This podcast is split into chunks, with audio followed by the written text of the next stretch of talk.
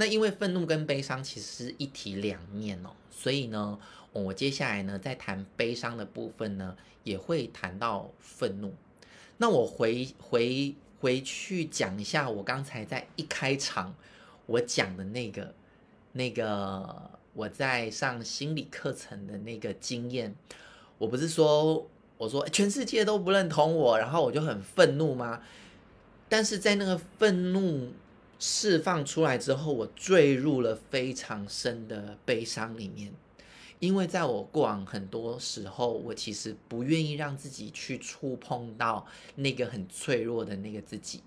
甚至有一点觉得好像我已经被这个世界遗弃或抛弃的感受。所以呢，在愤怒之后呢，当我坠落进去那个悲伤的感觉里面的时候，我真的体验到。很深很深的一种无力感，可是当那个体验过完之后呢，我不知道诶，很神奇的地方就是我在心中呢开始出现一种好像就这样了，它不是一种绝望的感觉哦，它是一种就是我好像也没什么可以再 argue 的，反正呢我我就这样了，我可以有自己的决定。我可以往前走，我可以为我自己的生命做出无限性的可能，所以就不会一直被卡在那个过程。所以荣格他有说一句话，他说：“生命啊，如果没有悲伤的平衡，那么幸福这个词也就失去意义了。”所以其实回过头来，我每一次想到那个、那个、那个经验的时候，在那个过程的经验的时候，其实我都蛮感恩的，因为当我看见了我失去的，当我看见了我受伤的，我不被认同的之后，我就更能够明白或感受到，当我拥有一些东西的时候，哪怕是一些小小的点，我都会感到非常的可贵跟珍惜哦。所以这个部分呢、就会让你在生活当中更加的充满了感恩。好，如果你你听这个我的说话，如果你觉得有些情绪，我也觉得蛮好的，就是他准备要离开你了，你就允许自己，就是自然而然的让自己流动，我觉得很好。好，那这接下来就讲悲伤。悲伤呢，其实就是当心愿或想做的事无法实现的时候。会出现悲伤的感觉，诶，如果你也够够清，头脑还清楚的话，你们会不会想说，诶，这不是跟刚才那个愤怒后面的那一点蛮像的吗？就是就是跟你原本的价值观或者是想要的东西违背了，不就是类似的？没有错，其实是非常像的。所以说呢，我们来看一下，有一个呃理论，就是悲伤的五个阶段。嗯，我举例就是以这个可能，嗯，亲人过世好了。如果以这个例子来去做说明好了，一开始可能得得知就是有一个亲人呐、啊，哦，过世了。通常呢，家属啊会经历这几个阶段。第一个阶段就是很惊讶、无法接受、否认的阶段。再来呢，就是愤怒、讨价还价的阶段，就是。他不可能走的，他他怎么可能这么好的一个人，怎么可能走？然后可能家里呢，就是连续剧看到的啦，就是会在餐桌上还摆了那个已经走掉的人的碗筷哦。那其实就还在呃适应跟就是还没有真的在心里面去接纳这个事实哦。所以这时候呢，我们也会去讨价还价，可能就是。有些人可能他会跟医生讨价还价啊，可能就会把愤怒就是告医生是没有处理好啊，或者是跟他自己信仰的一些宗教讨价还价啊等等的。那当时间比较久了，慢慢的真的去接纳那个部分，就是进入很比较绝望，然后呃真的快要接受的那个前面，就会掉到很深的悲伤里面。那最后呢，当他真的接纳了这件事情，他就会开始迎向新的感受，就是会有接纳并整合他自己。那我这边呢，呃，举一个几个网络上面我看到的例子给大家。哦，这是我从一个这个 Friday 粉丝页截下来的图哦。失恋五阶段跟补班五阶段，好、哦，失恋哦，一开始就否认嘛，他怎么可能会不喜欢我？我这么好，等等等等的，然后愤怒，哈、对不对？通常就愤怒，然后讨价还价。能不能再给我一次机会啊？怎样怎样？就是想要跟对方持续的联络啊，然后纠纠结啊，这样子，然后再来呢，真的觉得好像对方真的把我封锁了，我就开始沮丧，然后很悲伤，经历真的失恋的那个阶段，很脆弱，然后就接受了。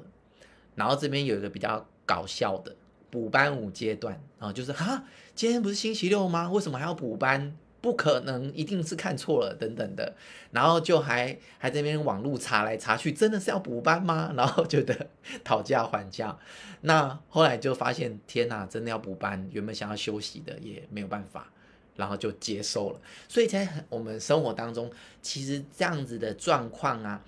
先愤怒再悲伤，这样的一个一个内在的历程的流动，其实都大大小小，大概。有大概蛮多都是在这样的一个流流动里面的哦，大家可以去感受一下。哦，对，这个崇宇说呢，就是有一个连续剧，针对这个五阶段，那个主角演得非常的细腻哦，大家如果有兴趣可以去看。那我这边还要提到一个部分哦，就是关于我们情绪的表现，你怎么样去辨认，不管你自己或者是别人的这个。呃，在情绪跟需求的一个的这个表现状态是什么？嗯，这个我觉得蛮重要的，所以我特别拉了一一个一个时间跟大家说明哦。通常呢，刚才我不是说了吗？你会有愤怒，会悲伤呢？通常就是可能你自己有一些渴望没有被满足，或者是呢，别人呢让你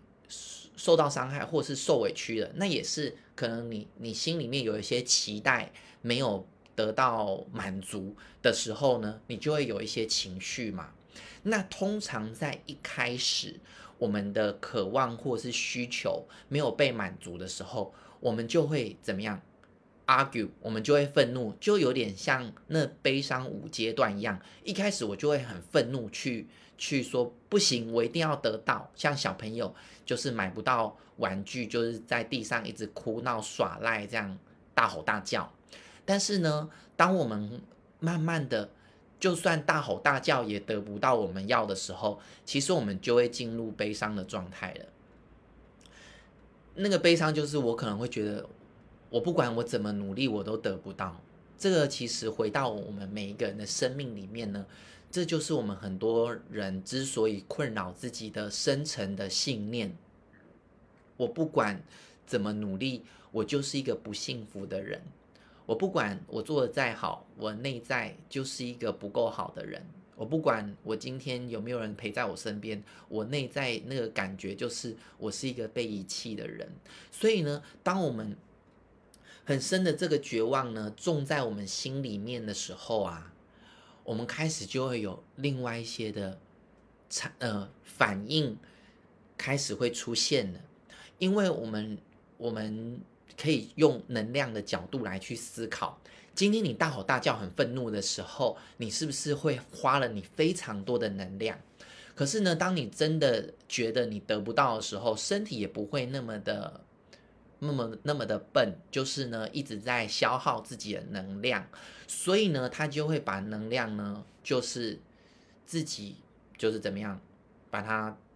嗯，我不能说冻结起来，但是呢就是他就不会花这么多的力气再去要他要的东西了，因为他知道他要也要不到，所以呢他他的能量就平息下来了。所以呢，但是呢在那个过程之后。如果我们还是一直持续的，呃，在那个绝望的状态继续下去之后呢，多半的人就会出现一些状况，他就会出现不在乎、无所谓，甚至呢到更深的整个情绪都切断，因为他不想要再去触碰那个情绪的时候，这个人看起来就会非常的冷漠。所以呢，在这个社会上啊，很多人其实呢，嗯，我们说很多人其实就很冷漠嘛。可能小时候呢，看一些呃别人受伤或什么，我们都会感同身受，有一些难过或或者是感动。但是呢，怎么好像长大之后啊，我们就变得好像没有什么感觉了，哦，感觉就一点一点的切断了。这其实都是很多是因为来自于我们。在成长过程当中，很多的这个需求没有真的被满足，而且呢，又有人叫我们不可以，不要常常在那边要求东要求西，或者是呢，不要问一大堆问题，或者是不要怎样不要怎样。所以，当你用禁止的方式在养一个小孩的时候啊，其实很容易就会养出这样的的人哦。所以，这个我们都要自己小心一点。那。这要怎么样解决呢？不是解决，怎么样恢复呢？当然有一部分是这个当事人他必须要，他必须要呃主动的、有意愿的，他想要恢复他自己，自由意愿是最最大的。所以呢，而且这样的人他需要陪伴，因为在他的内在已经有很深的绝望跟不信任了，所以呢，必须要一个很长时间的陪伴跟。呃，支持的力量才能让他重新再打开原本封闭的那一道心门。那他他在打开的时候呢，往往他会先惊艳到的，就是箭头从从下面再重新往上，回过头去重新经验过往的那些感觉。所以他可能会先经历到一些绝望，再经历到一些悲伤，然后慢慢他又重新的愤怒起来。所以啊，有些个案他就。跟我说，我以前都是觉得自己很难过跟悲伤，怎么我做疗程啊，越做，然后最近感觉到一些过去没有感觉到的愤怒跑出来。我说恭喜你，你正在恢复自己的过程，因为当你开始重新的有那些愤怒的时候，代表其实你越来越恢复自己的动能跟你的力量，然后呢，你开始。开始可以为你自己去做一点什么，为你自己去争取一点什么的时候，你就可以慢慢的去把自己爱回来，或是做一些事情，让你自己呢疗愈回来。那我觉得这非常非常的重要。OK，好，好，那通常啊，哦，这边就讲一般普遍性的，如果说。呃，在悲伤的时候啊，通常蛮多人呢就会流流眼泪嘛，就会哭。那我这边呢，针对哭泣呢，来呃多做一些解释。好，第一个就是向外求助的哭泣。可能很多人遇到一些事情的时候，他会觉得情绪是复杂的，他可能会同时有一些悲伤啊，同时有一些难过啊、委屈啊，但是同时可能也会有些焦虑。其实，当这些感受跟眼泪出来的时候，我们可以去理解，嗯，眼泪它的功能到底是什么？大家想想，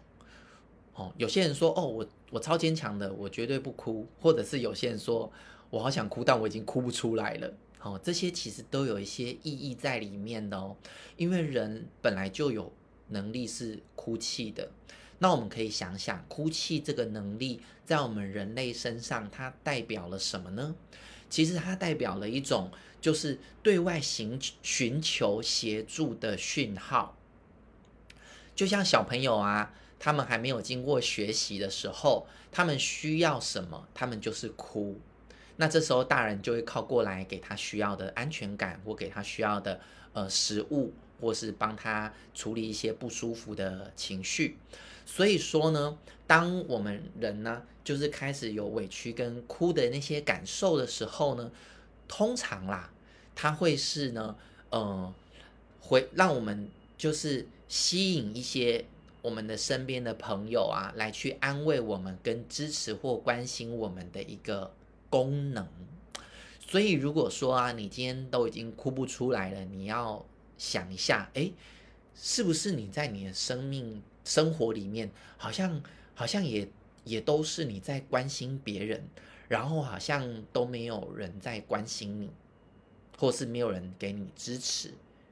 哦，这只是我的经验，也不是所有都这样哈、哦，大概是这样。那我有一个朋友啊，他就说，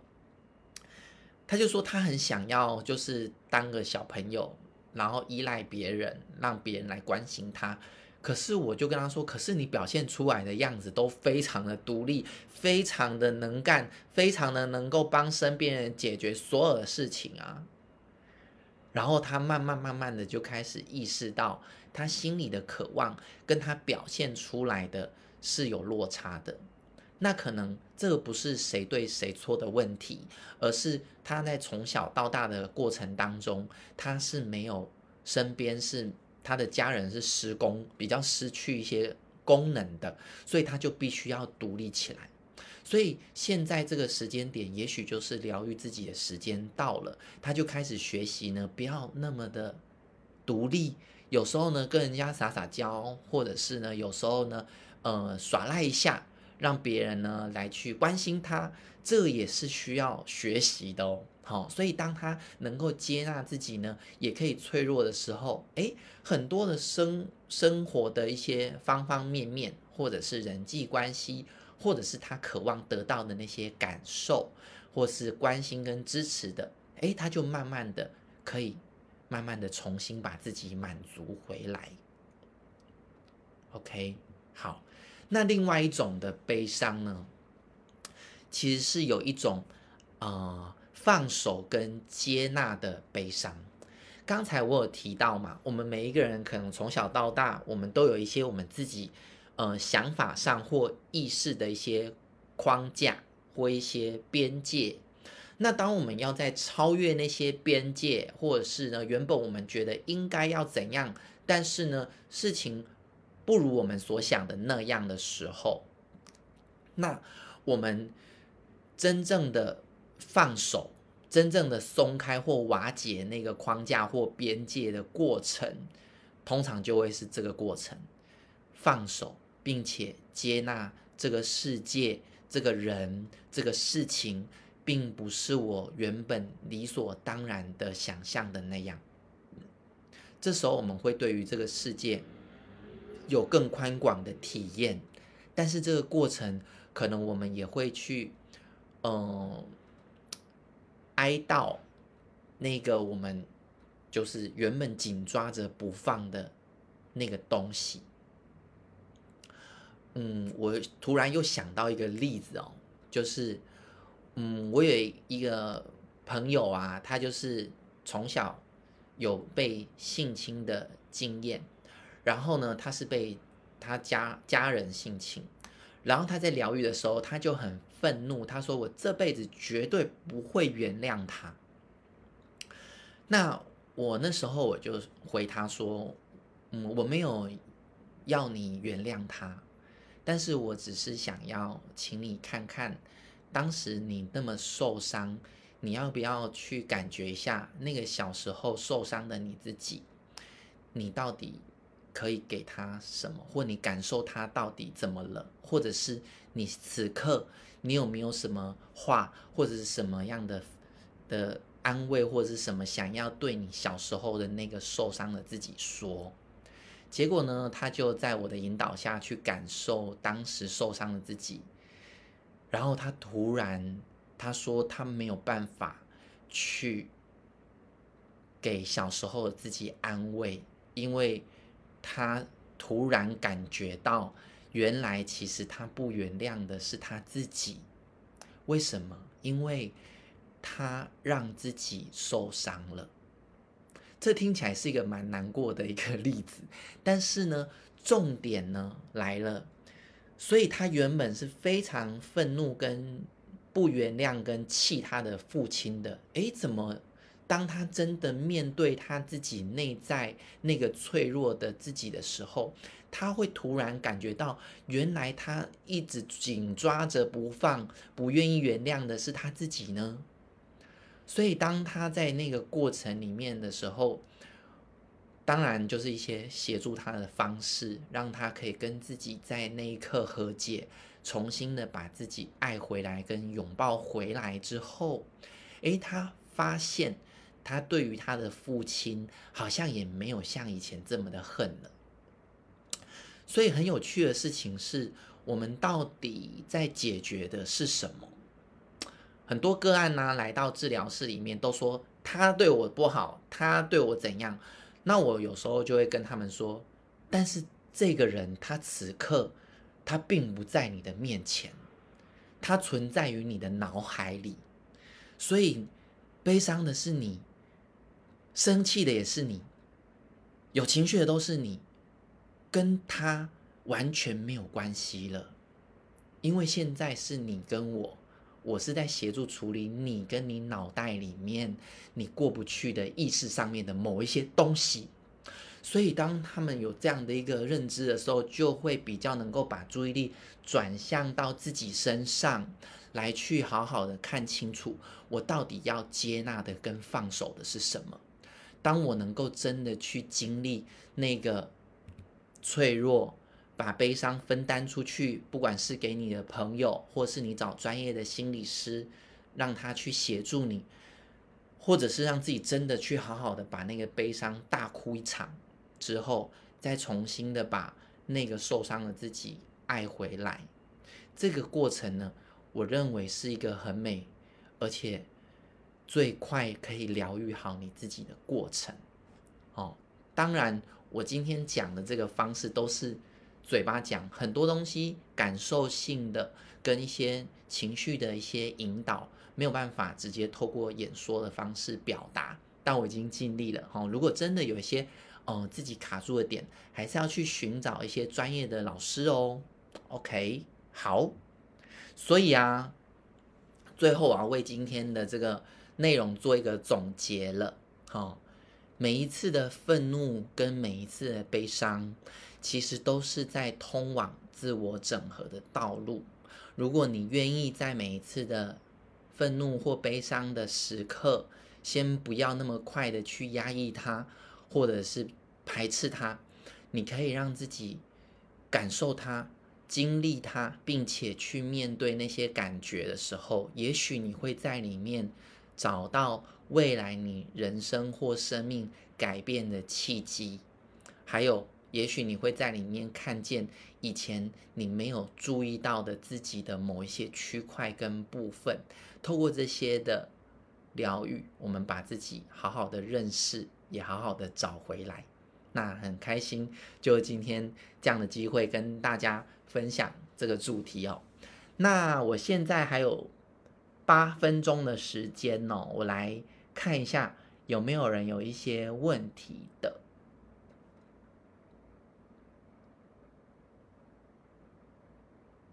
嗯，对，很多很多东西呢，其实会阻碍我们的，通常都是我们呃一些社会框架，或者是一些担心别人的眼光，吼。所以有人说啊，哦，已经是大人啦，所以不可以就是这样哭哭闹闹的啊，吼，等等的，哦，或者是，呃，一些状况。好，不知道大家还有没有什么问题？我这边看到的蛮多，就是一些有共鸣的部分。OK，哦，哭太久也不行。哦，这个部分我也要，我这边也稍微讲一下好了。嗯，嗯，我刚才有说嘛，就当我们悲伤或者是想哭的时候，允许自己去经历那个那个难过的感觉。那通常啊，如果他没有太过于严重的创伤的话，我们身体啊会自然找到平衡的。也就是说，诶，我们大哭一场，可能大概。五到十分钟啊，我们身体就会慢慢的释放完之后，就会回到一个平静，比较相对于松开跟平静的状态。但是有一些情况是，有些人在悲伤或者是难过的时候，他是直接掉进那个很深沉的黑暗的泥沼里面。那个部分呢，在那个状态下，他已经完全被吞没了，还有被淹没了，就是在那个情绪里面。这个状况呢比较严重，而且这个状况呢也是有一点危险的。所以如果啊你是呃有这样的经验的话，可能我还是要建议你要找一个专业的老师或心理师呢，要来去协助你哦哦，不然呃，不是说就是让自己一直永无止境的哭下去。哦，OK。对，有人说过去的创伤是需要，嗯，看不太懂。过去的创伤是需要，嗯，被疗愈的吗？还是什么？就是，呃，很多人都会觉得说，哎，已经事情都过去了啊，我不要再去想它啦，哈，或是我不要再去管它了，反正我就是向前看。这这句话也没有错，我们人生当然都是向前看。但是如果说你在某一些情绪卡点，每一次都在经历那个卡点的时候，你一直向前看也都没有用的时候，你可能就要用另外一种方法，试着向后看一下。也许在过往生命里面，那个卡点已经掉进你比较深层的意识里面，然后成为你的阻碍了，那你就需要去处理它。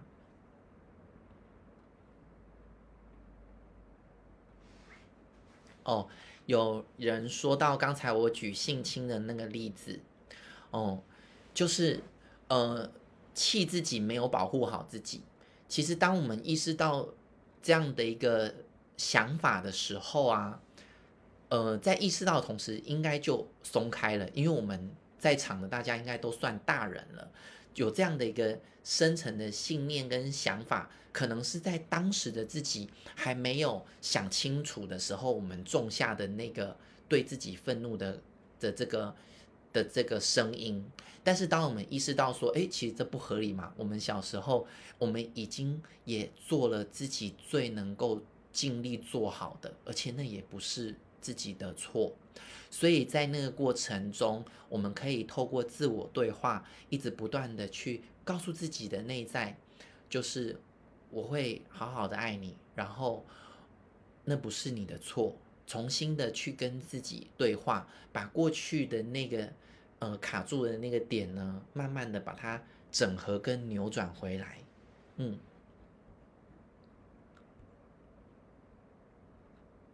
有人说，如果他很悲伤又不求助，OK，这个部分其实是有可能的，因为他已经习惯自己舔自己的伤口，就有点像刚才我前面有一张 PPT 讲到的，当他悲伤再往更深层绝望，再来就会进入不在乎跟冷漠的状态。通常进入这个绝望、冷漠跟不，呃，就不在乎的这个状态的人们，大概就是已经不太习惯去寻求协助了。因为会进入绝望，就是因为应该是有寻求过一些协助，可是都没有得到好的结果跟好的对待，他们就反而把自己很深的封闭起来了。所以，我刚才说这个过程不容易，他必须要自己有改变的意愿，而且他有意识到这个问题，他才能够一点一点的去试试看。其实我过往也是有类似的这样的一个经验，然后呢，我意识到我自己有这样的倾向的时候啊，很有趣。我有一次就跟一个呃呃学也是同样背景的大姐，我就说我现在心心情很差。但是我知道你没办法帮助我，所以就算了吧。其实能够讲出这句话，在当时我也已经不容易了，因为我以前可能都不会讲。但是呢，那个大姐呢，其实她还蛮不错的，她就说：“哎，怎么不给我一点机会呢？你就跟我讲讲看嘛，反正也没有什么差。”那当时呢，是我自己决定好，我也是愿意去突破我自己，所以我就开始跟她讲我的那些难过的事情。哎。结果很有趣的感觉出现了，就是这个大姐呢，她真的虽然没有真正的解决了我的那个问题，可是呢，我在跟他讲的这个过程当中，我感受到了跟以往不同的感觉，就是诶，他有理解到我，而且我的心有些地方松开了，所以呢，重新的让我自己又种入一个成功。就是寻求协助的一个经验，所以我还一点一点的把自己这样这样的孤立的这种感觉呢，慢慢的去把它消除掉。然后呢，透过主动为自己创造一个调整跟一个新经验，来去来去把自己恢复回来。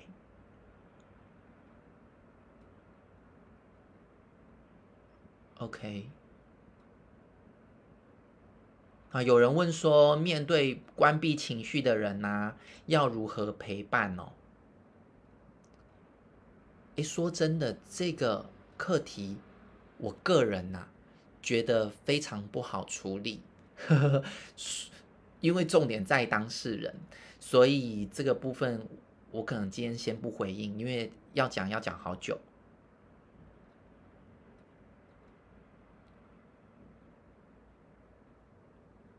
嗯，如何鼓励一些就是有悲伤人去做心理咨商哦？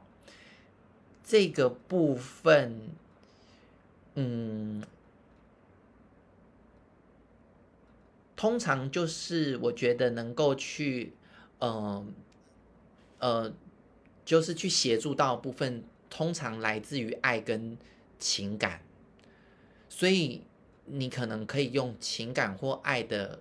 那个关联去跟他谈，就是那我们一起去看看，试试看，就一次就好，等等的，或是让让他知道你这样你也很心痛，你也很想支持他。那透过你真诚的去表达，看他愿不愿意。但如果他真的还不愿意，代表他的时间其实还没有到。好，那。